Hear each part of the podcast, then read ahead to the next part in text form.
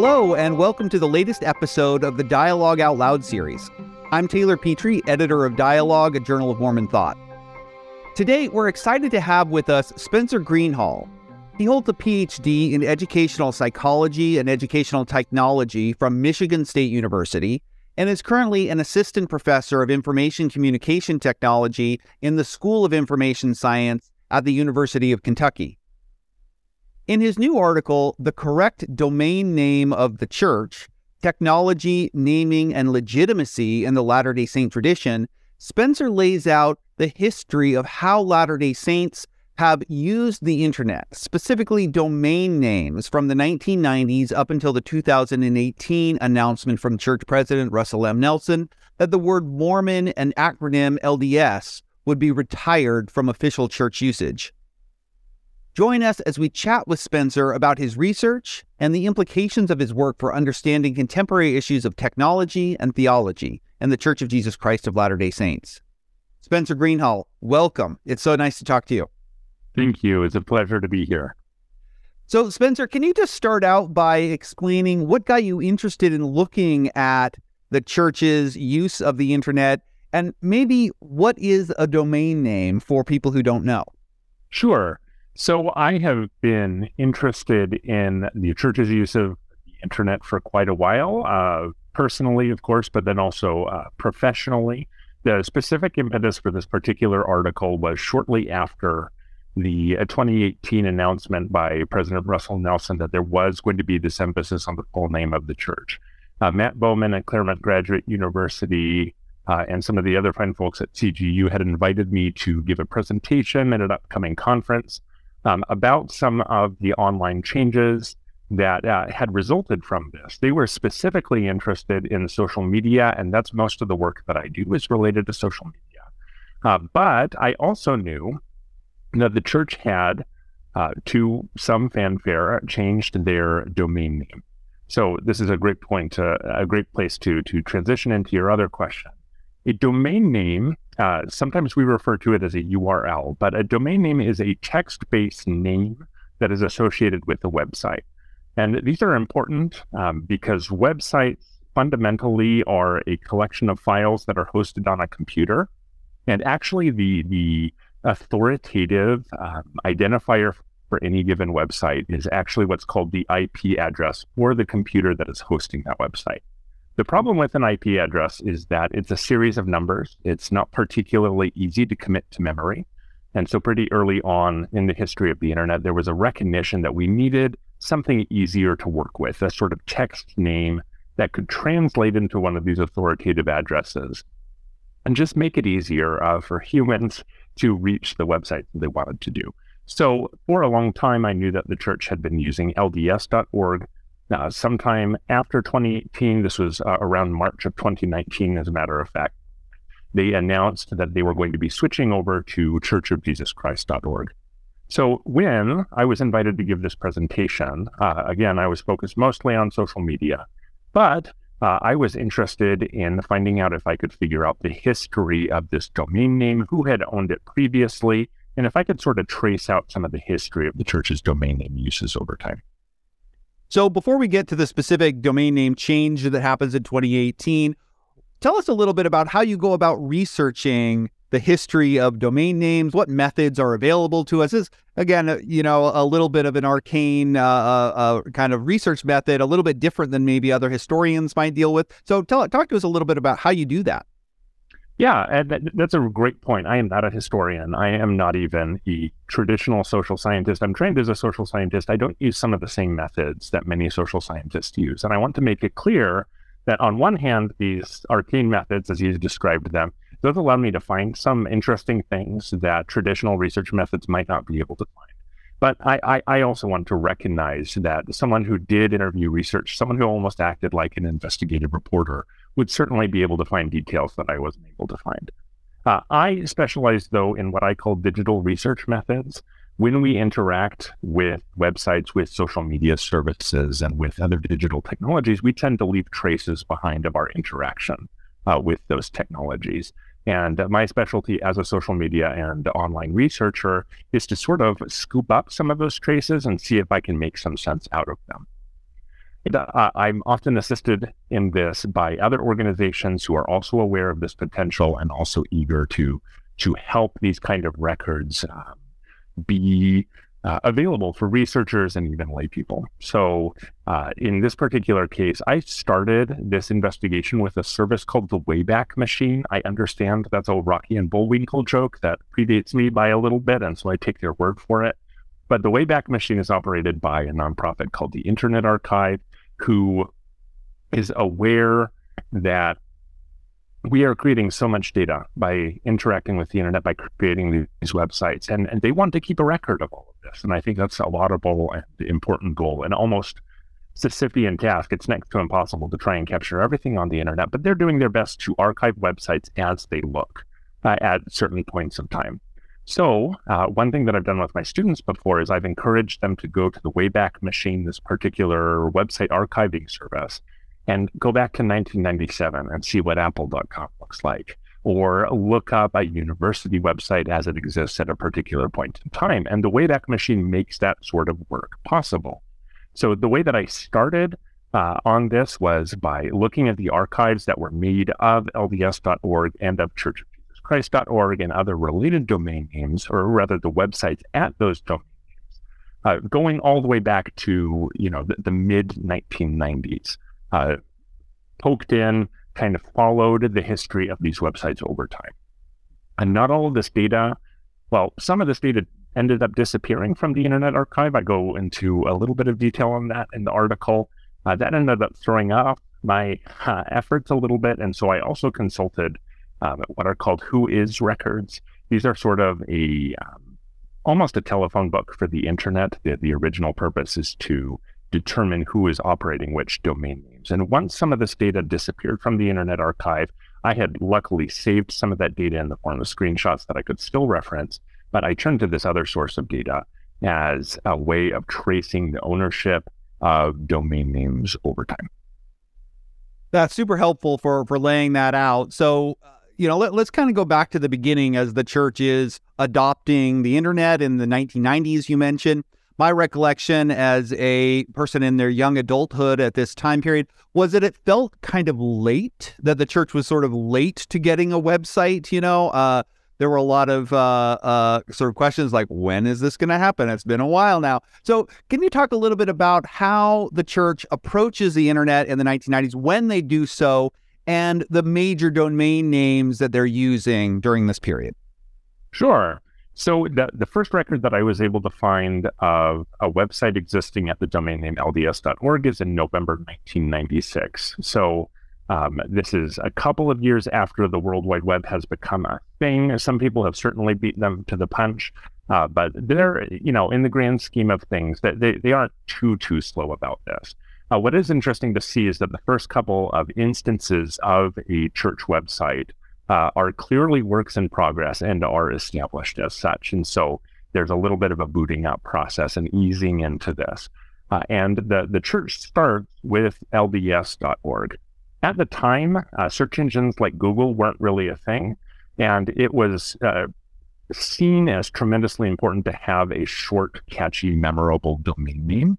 And the church had one in the form of LDS. Uh, LDS is a pretty distinctive acronym, and until it became verboten in 2018, it serves really well for this purpose. And so at LDS.org, there is a sort of bare bones website to start with, but most websites at that time look bare bones compared to today's standards. Uh, one thing that stood out to me, though, is it's clear from the beginning that the church is interested in projecting a certain kind of message. They're interested in reinforcing their Christian credentials uh, in recent months, the, the church had developed a new logo, was leaning into the use of the Christus statue to communicate a sort of essential Christian identity. And so, even on the earliest versions of the church's website, that new logo, that Christus statue, these things are out there and they are sending a signal. We are a Christian organization. Jesus Christ is important to us in ways that will become familiar in 2018 as the church can, you know, doubles or triples or quadruples down on that message and some of those same symbols.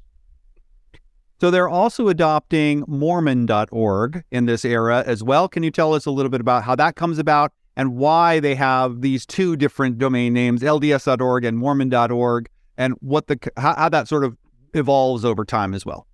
Sure thing. So, uh, one thing that's important to note is that someone beats the church to the punch when it comes to Mormon.org, and actually also domain names like Mormon.com and Mormon.net. These days, if someone is operating on the internet, uh, there is an assumption that you should buy up all of the domain names that are related to you and your imagery, your branding, if you want to use those terms, your your identity. Uh, and you know, if those assumptions had been present in 1996, that the church likely would have purchased several domain names at the same time. But you know, internet's pretty new. Uh, the World Wide Web is even newer. People don't quite know what they're doing with it yet. And that's not just the church, it's everybody out there. And so the, the church is happy to buy LDS.org, but other interested parties end up snatching up other of these domain names. Mormon.net and uh, Mormon.org go to a Latter day Saint, a private individual who is a fan of the church uh, and wants to help sort of build up an unofficial Latter day Saint presence on the internet. Mormon.com actually goes to a pornography website for some time, but eventually a private individual uh, buys that because they understand that uh, there are going to be negative consequences to Mormon.com redirecting to, to this kind of website. Now, as we closer to the 2000s, 2001, 2002, uh, the church understands that the Salt Lake Winter Olympics are coming up. This is an incredible opportunity for the church to sort of get its name out there in the world and it's really important to uh, to have an outward facing presence that is going to uh, put their best foot forward. And so, in the years leading up to the 2002 Winter Olympics, there's a concerted effort on the part of the church to snatch up some of these domain names, and uh, that they're able to do so.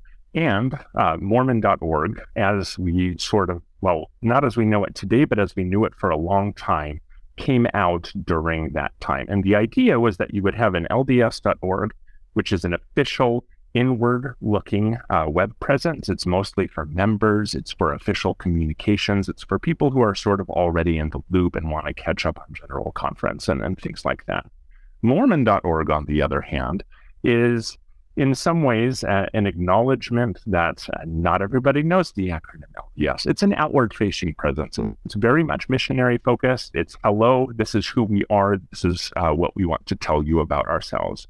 So for a long time, LDS.org exists as the sort of official inward looking presence. Mormon.org is more of a missionary effort facing outward, um, still, you know, operated under the umbrella of the church uh, but with two kind of different um, purposes going on. So it's also uh, at, at, a certain stage of development for Mormon.org, um, it becomes a little bit of a, a, a Web 2.0 where members can upload their I'm a Mormon campaign, you know, profiles and so on. What is the church sort of doing as it's experimenting with the evolution of the internet itself during this era? So I, I see, so this is around 2010 that we start to see a new Mormon.org emerge. There had been changes to the website before then. I don't mean to, to discount those, but this is really a major shift in how the website is operating. And it's in response to two things. So, one thing that is going on at this time is that the word Mormon has become uh, more common in the public sphere. It's become common in pop culture. We've got phenomena like sister wives that are out there and that are uh, you know, that there's additional attention being paid to some of these fundamentalist polygamous groups that also use the word Mormon. And so the church has this vested interest in reclaiming the word. They've always had, right, at least since the early 2000s, um, this, this troubled relationship with the word. But with the presence of shows like Big Love and Sister Wives, with additional attention to fundamentalist groups in the media, it becomes important for the church to uh, backtrack a little bit on some of the hesitance that's shown to use that word and really reclaim it for themselves and say, no, you know, we are the true Mormons. This is what Mormonism looks like. The other thing that I think the church is responding to with this uh, major revamp of Mormon.org is we have had the emergence of sites like Facebook, sites like Twitter, uh, websites like YouTube, and as you put it, these are often referred to as a Web 2.0 phenomenon. There's an expectation that the internet is a little bit more interactive than it used to be. Rather than looking at static web pages, people ought to be able to create content. People ought to be able to interact with each other. And this was true before, but there were some there were technical hurdles that you had to get over. And sites like Facebook and Twitter and YouTube are making it easier for everyday users of the internet to jump on and contribute something. And so Mormon.org starts taking on some of the aspects of these social networking sites, these social media platforms, and allowing everyday people to share their own stories at a time where that's seen as more authentic on the internet, that people are able to share more of themselves and have a platform to do it on. And so Mormon.org is responding first to a reclaiming of the word Mormon, but then also it's responding to um, a more um, a more bottom up and interactive internet. So I think we've covered uh, everything prior to 2018 pretty well, but you can catch us up if there's something that we missed there. But Tell us a little bit about what happens in 2018. What is President Nelson's announcement? How is that then affecting the churches, LDS.org and Mormon.org, the two words that now become somewhat forbidden for, for the church? Uh, the, the major ways that they've defined themselves for over 20 years on the internet are now going away. Uh, what effect does that have? So uh, I, I, expect most listeners are going to be at least somewhat familiar with President Nelson's announcement, but it's very clear um, from the beginning days of this announcement, which happens, if I remember correctly, in August 2018, uh, that this is doubling or tripling or quadrupling down on something that the church has kind of played with before. Uh, there have been efforts to move away from the word Mormon. There have been efforts to move away from the acronym LDS. But this is pretty clearly, um,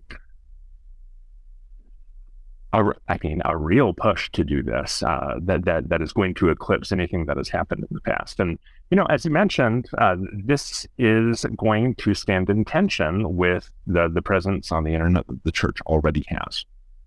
So it has this website, Mormon.org, the word Mormon, we're not so happy about anymore. It also has the website, LDS.org, and acronyms are seen as, again, counter to this purpose of emphasizing the full name of the church.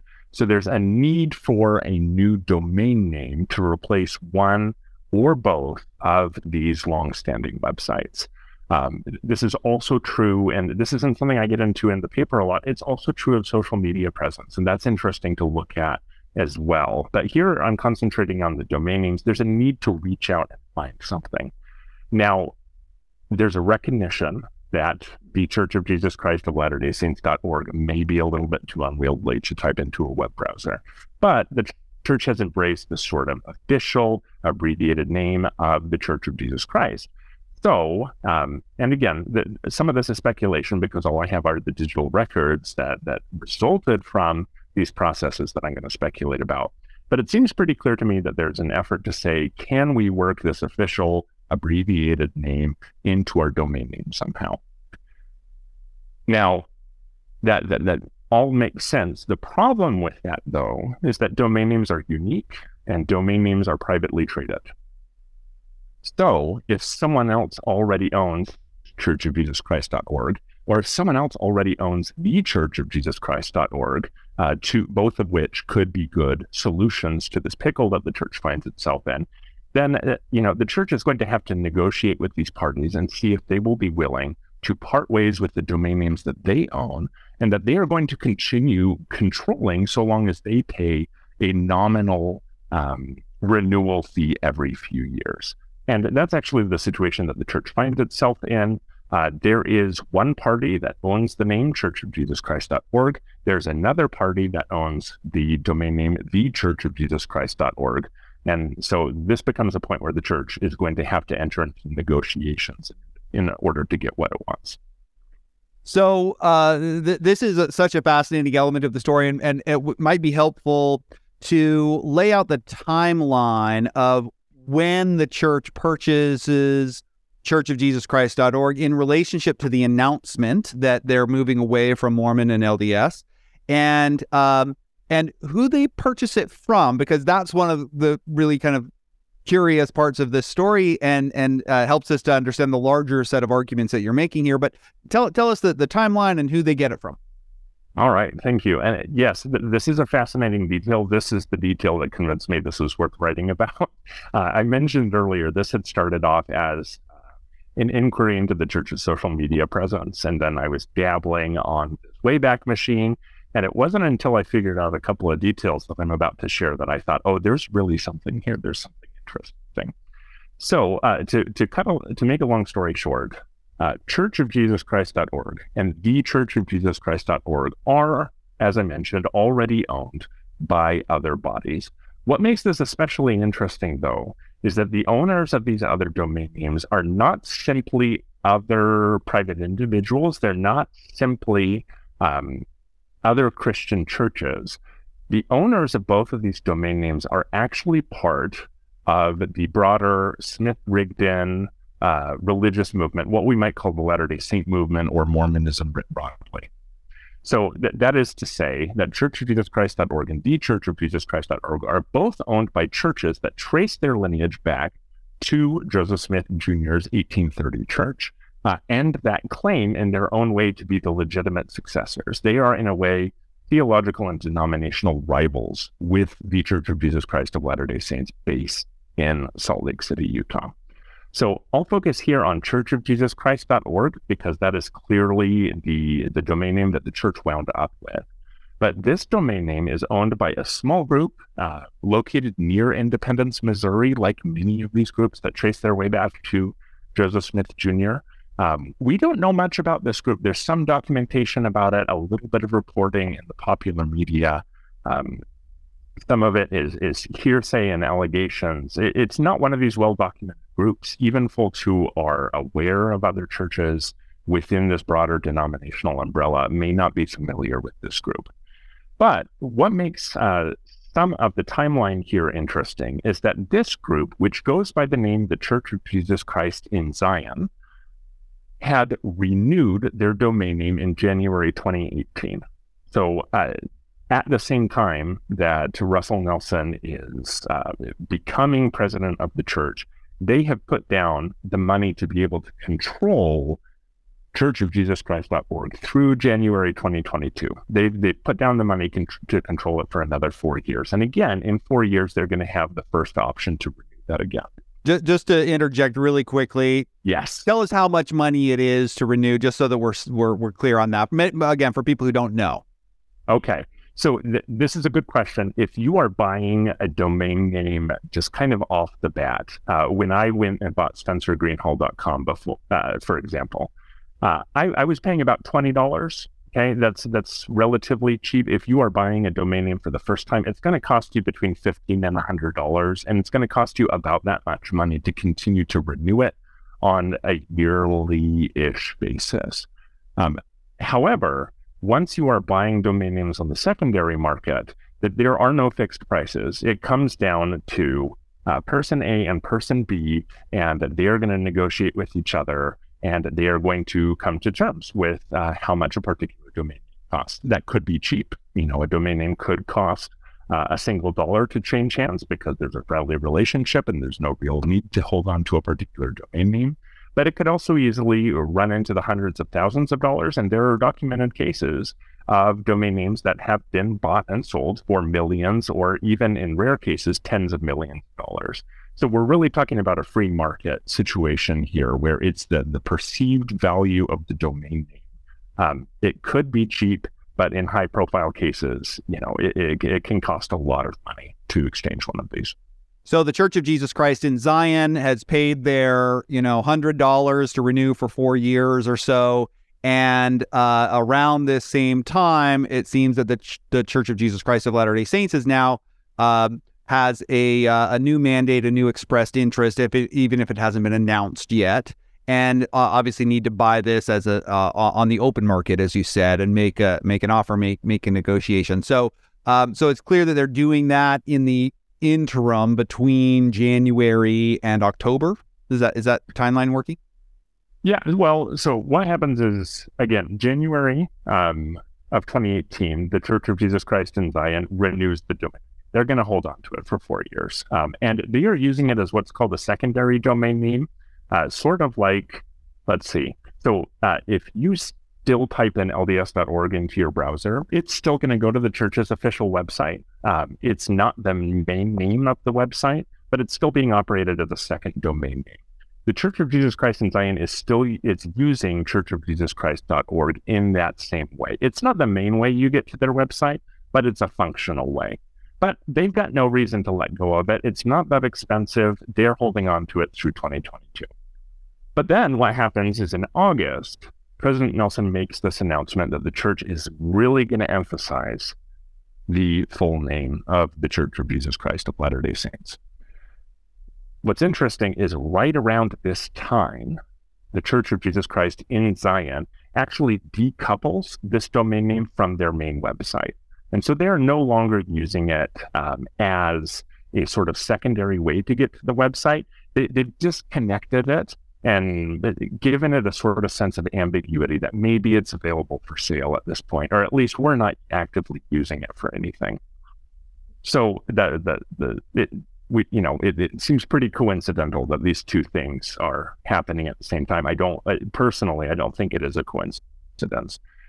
Then what happens is something in the background is happening over the next couple of months, because by October 2018, the um, the domain name Church of Jesus Christ.org is no longer associated with this Missouri based group. It is clearly associated in the internet records with Intellectual Reserve Inc., which is the body that the Church of Jesus Christ of Latter day Saints uses to manage its own property. So, right around the same time that President Nelson is making his announcement, someone at Church of Jesus Christ in Zion is flipping a switch to say maybe we don't need this anymore. Maybe we're not planning on using it anymore, even though we have access to it for another three and a half years. And then within a couple of months, some sort of agreement has been reached so that that domain name can go to Intellectual Reserve in Salt Lake City. And we don't know the details of, of how that transaction transaction comes about or, or the cost of it. But uh, but presumably, since uh, the announcement has already been made that this is the direction that the church is going, the value of that might might even have gone up as a result of the the prior announcement. That's what I would guess. Uh, so the man who runs the Church of Jesus Christ in Zion, his name is Roger Billings. And there are two things about him that I think are significant when we're making these sort of uh, speculations or asking these sort of questions.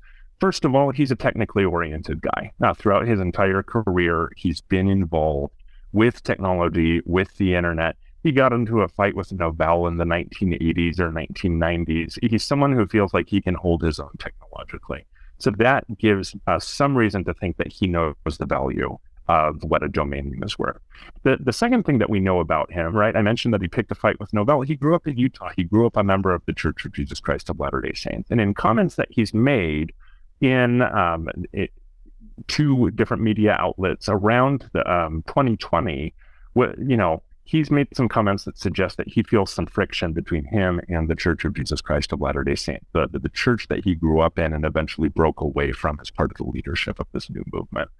Uh, so, first of all, he seems to be pretty technically savvy. Second of all, he thinks the church has it out for him, or at least has intimated as much in some of the comments that he's made to the press. That speaks to me like someone who is in a position to demand a lot of money for a domain We don't know how much. Uh, the, the records that I am looking at would not be able to tell us how much. An investigative reporter uh, might be able to get this number, but also maybe not. Maybe there's an undisclosure agreement uh, that's in force somewhere. It's a big mystery right uh, right now, but I think there are some compelling reasons to believe that this is a, a um, you know, an expensive transaction it's I, I, you know it's certainly not a twenty dollar uh, trading of domain names between friends. So speculative, of course, but an intriguing. You know, for those of us who are interested in in that, it's a it's an intriguing uh, uh, uh question. So we've laid out the history, sort of understand the the broader picture here that these changes have taken place.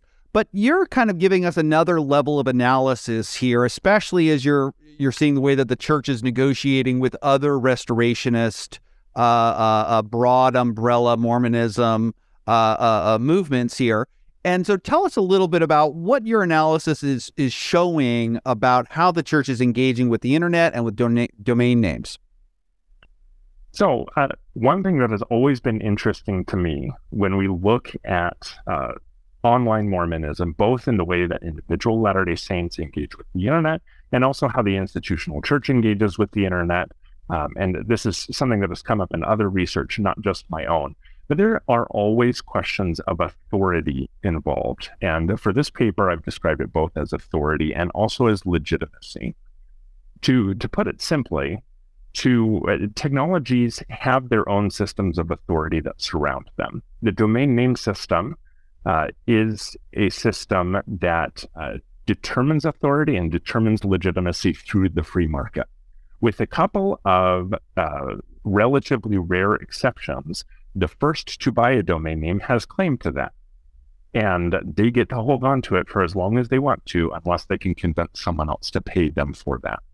And so when the church moves into the realm of the internet, uh, and in this case, into the realm of domain names to assert its own authority and assert its own legitimacy, it also has to tangle with these independent systems of authority and legitimacy that exist out there.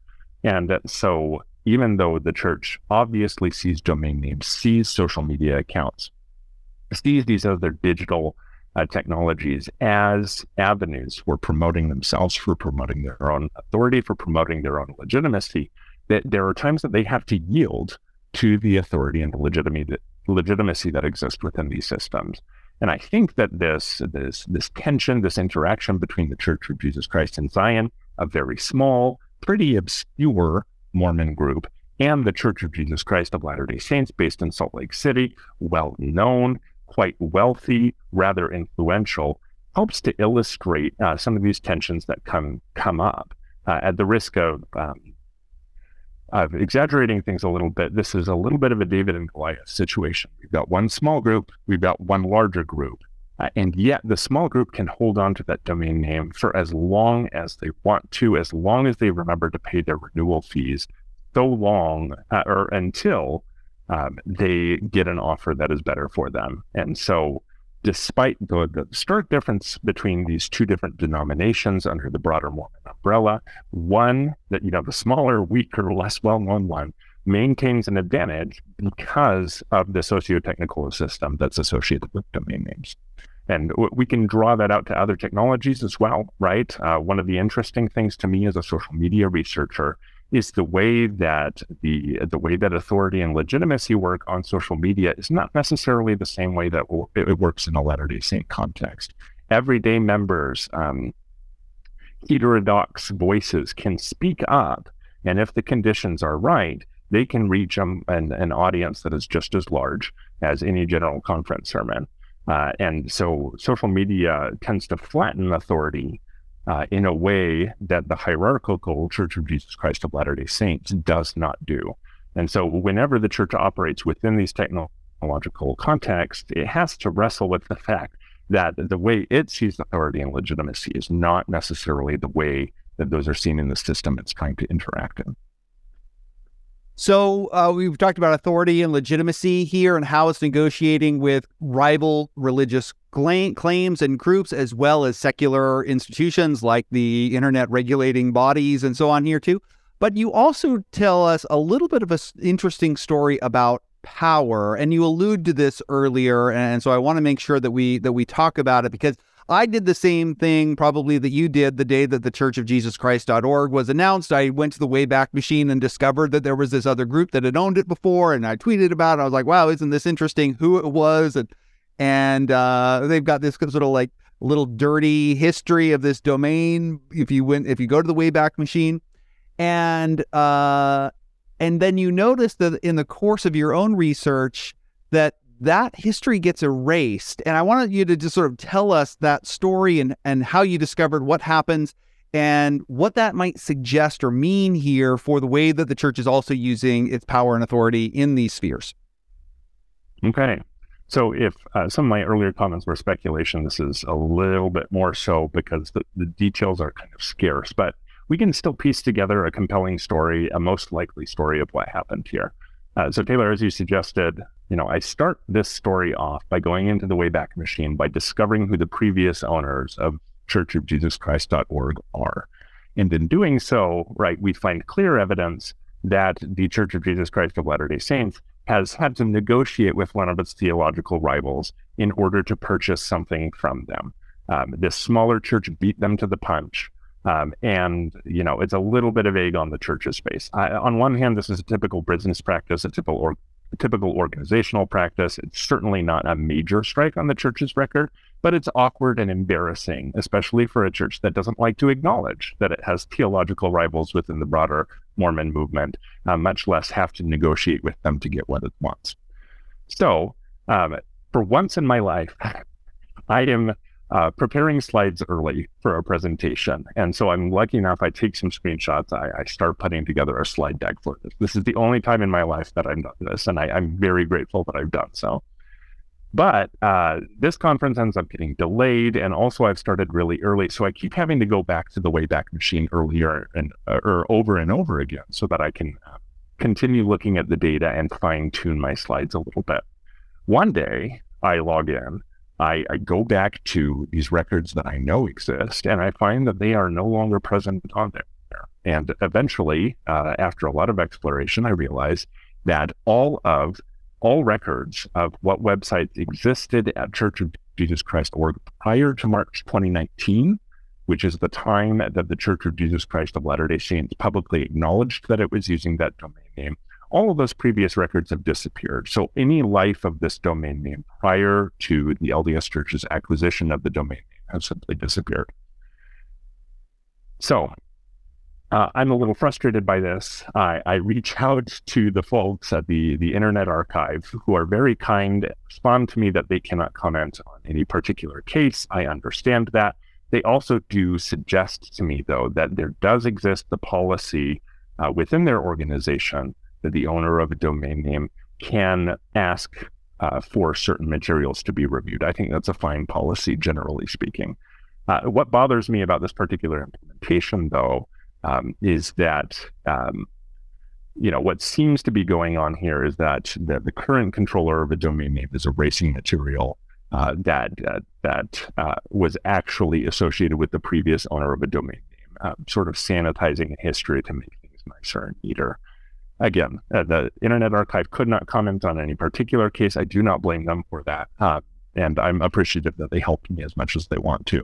But what seems to be um, the case here is that someone at Salt Lake realized that these traces of web history were available, recognized that it could be awkward uh, for Latter day Saints to, or critics of the church to run into, uh, or even researchers like me to run into, and had a chat with someone at the Internet Archive asking if they could maybe clean things up so that no one stumbled on these facts that I have now published in an article. So.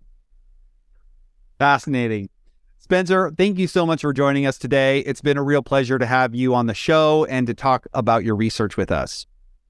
Thank you so much. It's been a really uh, great experience to talk with you. We hope that our listeners have enjoyed this conversation and have learned something about the church in the internet age. If you'd like to learn more, check out Spencer Greenhalgh's The Correct Domain Name of the Church Technology, Naming, and Legitimacy in the Latter day Saint Tradition in the spring 2023 issue of Dialogue, a Journal of Mormon Thought. If you enjoyed this episode, please share it with your friends and colleagues, and don't forget to leave us a review or get in touch with any comments or questions. We hope that you'll tune in for future episodes of our podcast, and don't forget to follow and subscribe on YouTube as well. Be sure to check out the whole range of shows in the Dialogue Podcast Network.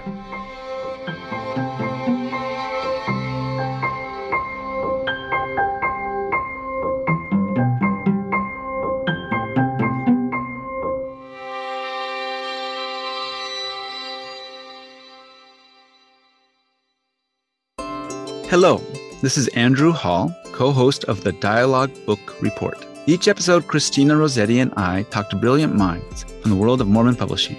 In recent episodes, we sat down with Kristine Haglund and Terryl Givens to discuss the life and legacy of Eugene England. In upcoming episodes, we will be talking to novelist and 19th century women's rhetoric scholar Rosalyn Eves about her recent young adult novel, Beyond the Mapped Stars, and the literature and religion scholar Charles Inouye about his memoir, Zion Earth, Zen Sky, and the Asian American experience within Mormonism. Subscribe to the show wherever you like to listen to podcasts, and check out our past episodes by going to dialoguejournal.com. Dialogue Podcast Network.